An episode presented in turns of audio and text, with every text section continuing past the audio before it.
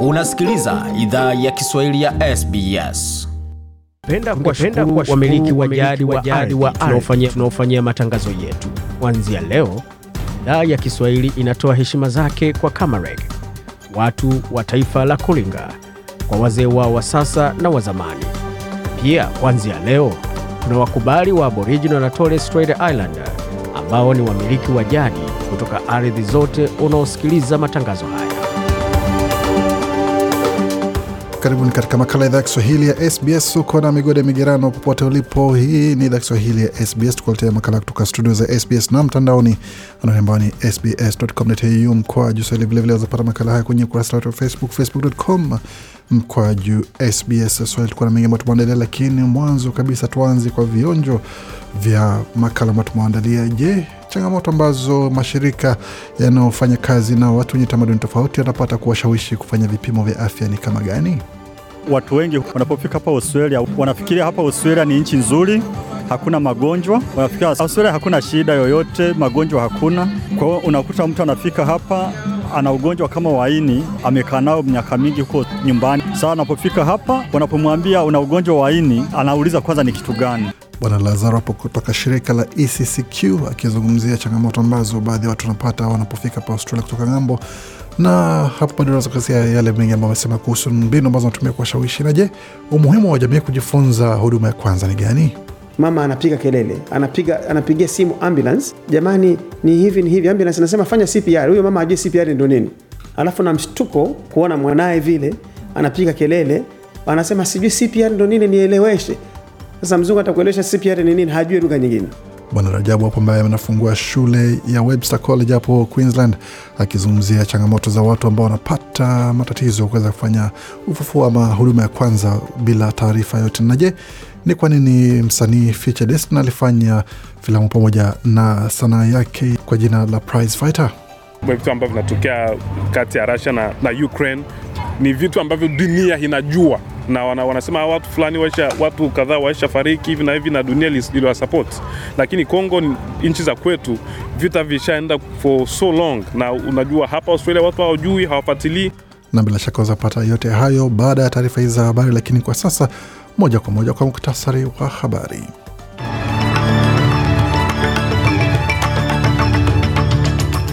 Baada ya wiki moja tangu uchaguzi mkuu kufanyika, hatimaye chama cha Leba chatangazwa kwamba kinaunda serikali ya wengi, na waziri mkuu Anthony Albanese kwa sasa anazungumza uh, na waandishi wa habari na taifa pamoja, akiweza kuweka hadharani baraza lake la mawaziri. Tutaweza kuwaletea taarifa hizo na wizara ambazo zimetolewa punde atakapoanza kuzitangaza rasmi. Lakini kwa sasa tunaendelea na yale ambayo tumeandalia kwa upande wa taarifa, na muktasari mwingine ni kwamba wafanyakazi wa mradhi chanjo za mafua zitatolewa bure kwa wakaaji wa Queensland, wakaaji wa New South Wales, wakaaji wa kusini Australia, magharibi Australia na Victoria na hata kule ACT huenda pia nao wakajumuisha katika mradi wa kutoa chanjo za mafua bure baada ya ongezeko ya maambukizi ya mafua, pamoja na kiongozi mpya wa upinzani kusema kwamba yeye ni binadamu sawa mwingine na ana udhaifu pamoja na makosa kama watu wengine. Kwa hiyo watu basi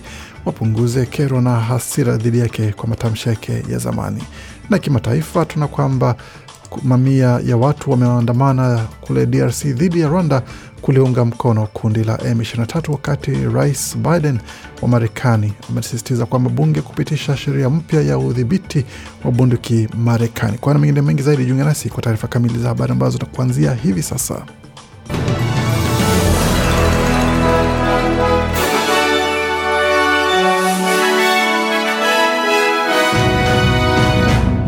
Wasikia Kiswahili ya SBS na hii hapa ni taarifa kamili ya habari, tukianzia moja kwa moja katika mji mkuu wa taifa Canberra, ambako Anthony Albanese amehutubia mkutano wa chama cha Leba kwa mara ya kwanza kama waziri mkuu na amewathibitisha wanachama kuwa chama cha Leba kitaongoza serikali ya wengi.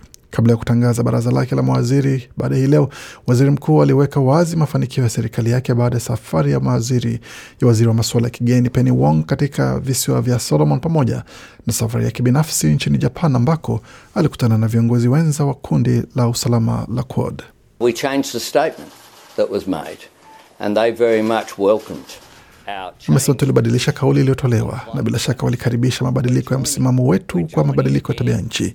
Tunajiunga tena na juhudi ya kimataifa ambayo tulihitaji fanya baada ya miaka tisa iliyopotezwa. Nataka lenga kupoteza katika sehemu mbili. Nataka kukumbusha kuwa hamstahili poteza siku hata moja serikalini. Hatuna nia ya kufanya hivyo, aliwaeleza wanachama wake. Peter Dutton ametetea rekodi yake ya umma akisema kwamba daima amekuwa na maslahi ya Australia katika fikra zake. Katika mahojiano ya shirika la habari la ABC, kiongozi mpya wa upinzani aliulizwa kuhusu jinsi baadhi ya maamuzi yaliyofanya katika maisha ya umma yalivyoshawishi mtazamo wa umma kwake. Katika siku za nyuma, bwana Dutton alishambuliwa kwa utani aliofanya kuhusu maji yanayokaribia kufunika visiwa vya Pacific pamoja na kususia hotuba ya kuomba msamaha kwa vizazi vilivyopotezwa vya watu wa asili. Huyu hapa na jibu lake. I've made some, uh, you know, some uh, poor taste uh, jokes like Amesema sawia na watu wengine, nimefanya utani ambao haukuwa mzuri katika miaka ya nyuma na nimeomba msamaha. Mimi ni mwanadamu na nina udhaifu kama mtu mwingine. Kuna maamuzi niliyofanya ambayo nadhani yalikuwa magumu kwa maslahi ya nchi yetu, na hiyo ni kazi ya kuwa waziri, alisisitiza bwana Dutton. Na sehemu za kazi nchini Australia zinahamasishwa ziongeze juhudi kuwasaidia wahanga wa unyanyasaji wa nyumbani.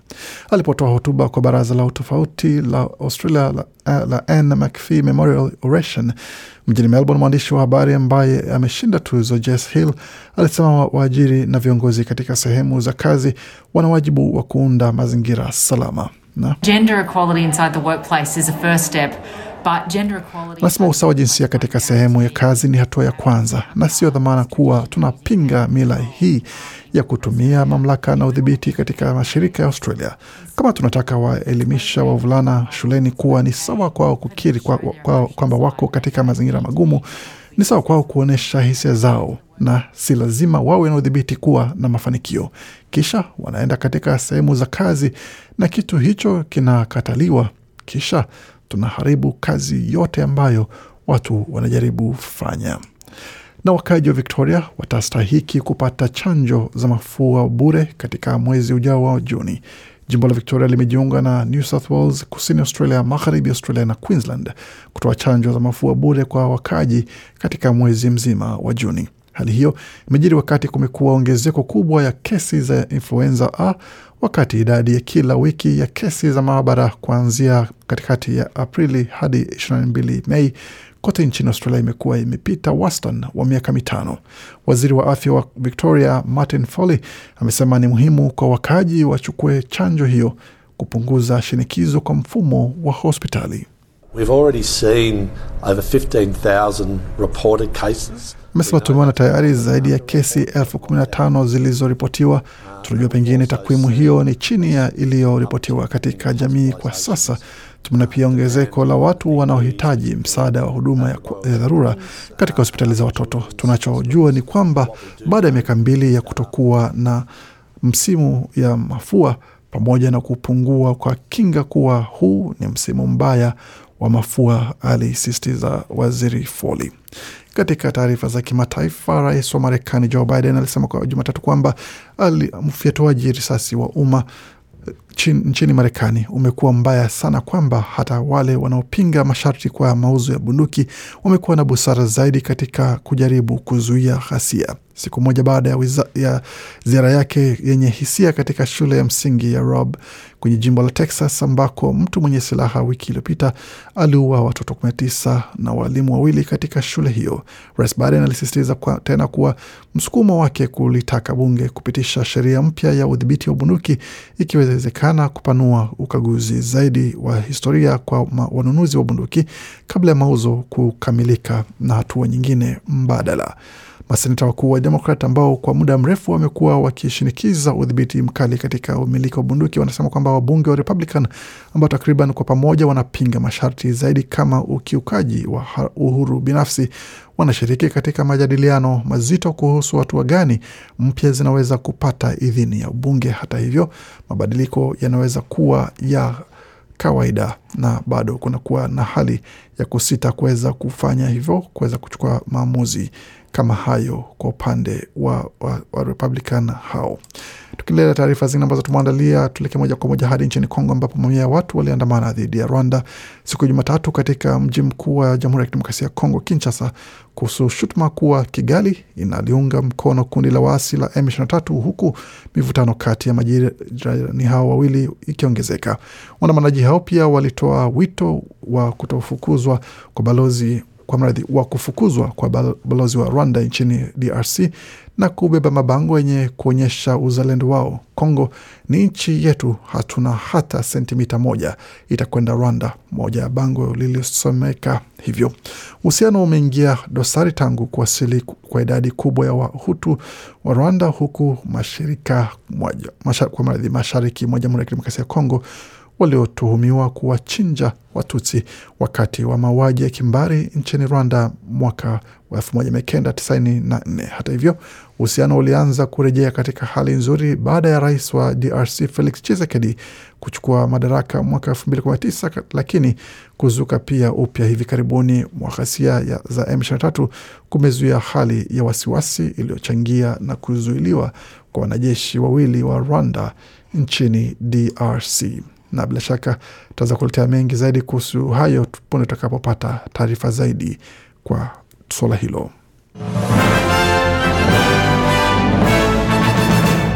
Waendelea kusikia idhaa Kiswahili ya SBS ukiwa nami kwenye migarano katika studio zetu za SBS, tukiletea makala haya moja kwa moja kutoka studio zetu za SBS. Na kwa sasa tutazame kipi ambacho kinajiri katika taarifa za michezo, tukianzia katika ulimwengu wa michezo ambapo kumekuwa na mengi zaidi ambayo yameshuhudiwa, na moja ya suala kubwa ni kwa upande wa soka ambapo timu ya Australia, timu ya taifa ya Australia imejipata pagumu baada ya mchezaji mchezaji pale kujiondoa kwa sababu ya jeraha katika mechi muhimu sana ya kufuzu kwa kombe la dunia kule Qatar. Australia hivi karibuni itamenyana dhidi ya Falme za Kiarabu ama UAE ukipenda, ambapo mshindi wake ataingia katika nafasi ya kuweza kuwania mechi ama nafasi katika kombe la dunia dhidi ya wawakilishi kutoka kule Marekani ya Kusini, Peru pale pale UAE ambako michezo mbili zitachezewa. Iwapo Australia itafanikiwa kushinda, basi bila shaka itatinga fainali hizo. Ikishindwa, basi ni kusema kwamba itakuwa ni hasara kubwa sana kwa Australia kwa miaka mingi, ikiwa inashiriki katika kombe la dunia. Na Tony Rogic hapo ni mmoja wa wachezaji ambaye atakosa, lakini kuna wengine ambao wana nguvu ya kutosha kuweza kuwasaidia Australia. Lakini katika taarifa zingine za soka, mshambuliaji wa Uruguay Edinson Cavani mwenye miaka 35 anasema kwamba amesalia na ladha chungu katika barua za wiki za wazi kwa Manchester United baada ya kuondoka katika klabu hiyo. Ni kwa mujibu wa jarida la Star. Liverpool wamefanya mawasiliano na winga wa Ufaransa Usman Dembele mwenye miaka 25 ambaye mkataba wake wa Barcelona unaisha msimu huu wa joto, kwa, kwa mujibu wa Sport, jarida la Uhispania. Na Manchester United wanafikiria kuwasilisha ombi la kumnunua kiungo wakati wa Chelsea na Wafaransa Ngolo Kante. Hiyo ni kwa mjibu wa jarida la Guardian. Wakati mkufunzi wa Chelsea Thomas Tuchel atafanya mazungumzo na kiungo wakati wa Uingereza Conor Gallagher mwenye miaka ishirini na mbili kabla ya kuamua mstakabal wake. Msimu uliopita alicheza kwa mkopo kwa Crystal Palace.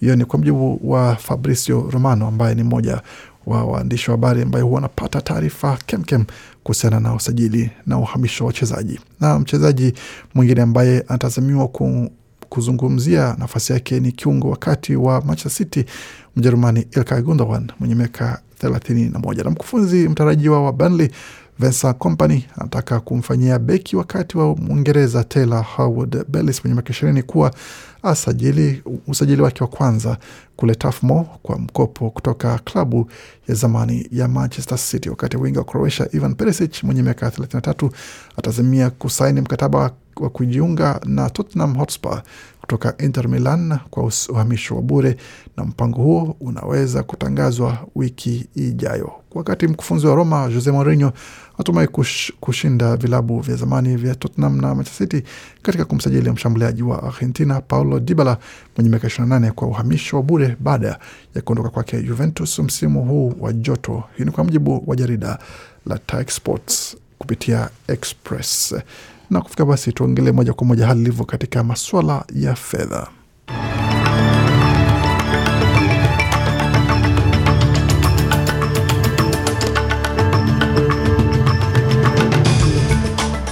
katika masuala ya fedha, dola moja Marekani sawa na dola moja na senti 39 za Australia, kati dola moja ya Australia sawa na faranga 1478 za Burundi, dola moja ya Australia ikiwa sawa na faranga 1438 na senti 87 za Congo, dola moja ya Australia ikawa sawa na faranga 734 za Rwanda, wakati dola moja ya Australia sawa na shilingi 2729 za Uganda na dola moja ya Australia sawa na shilingi 83 na senti 93 za Kenya, wakati dola moja ya Australia sawa na shilingi 1671 na senti 74 za Tanzania. Katika utabiri wa hali ya hewa tukielekea moja kwa moja hadi mjini Adelaide ambako nyuzi joto pale ni 11.8, Canberra zikiwa ni 5.1, Brisbane zikiwa ni 17.9, wakati Darwin ni 30.2 Hobart 8.5 na uwezekano wa nyonyo ya mvua, wakati Perth ni 16.4, Melbourne zikiwa ni 7.6 na uwezekano wa manyonyo ya mvua vilevile. Sydney kwa sasa nyuzi joto pale ni 11.5, uwezekano wa upepo mkali ambao unaendelea kupiga eneo hilo la kusini mashariki ya Australia.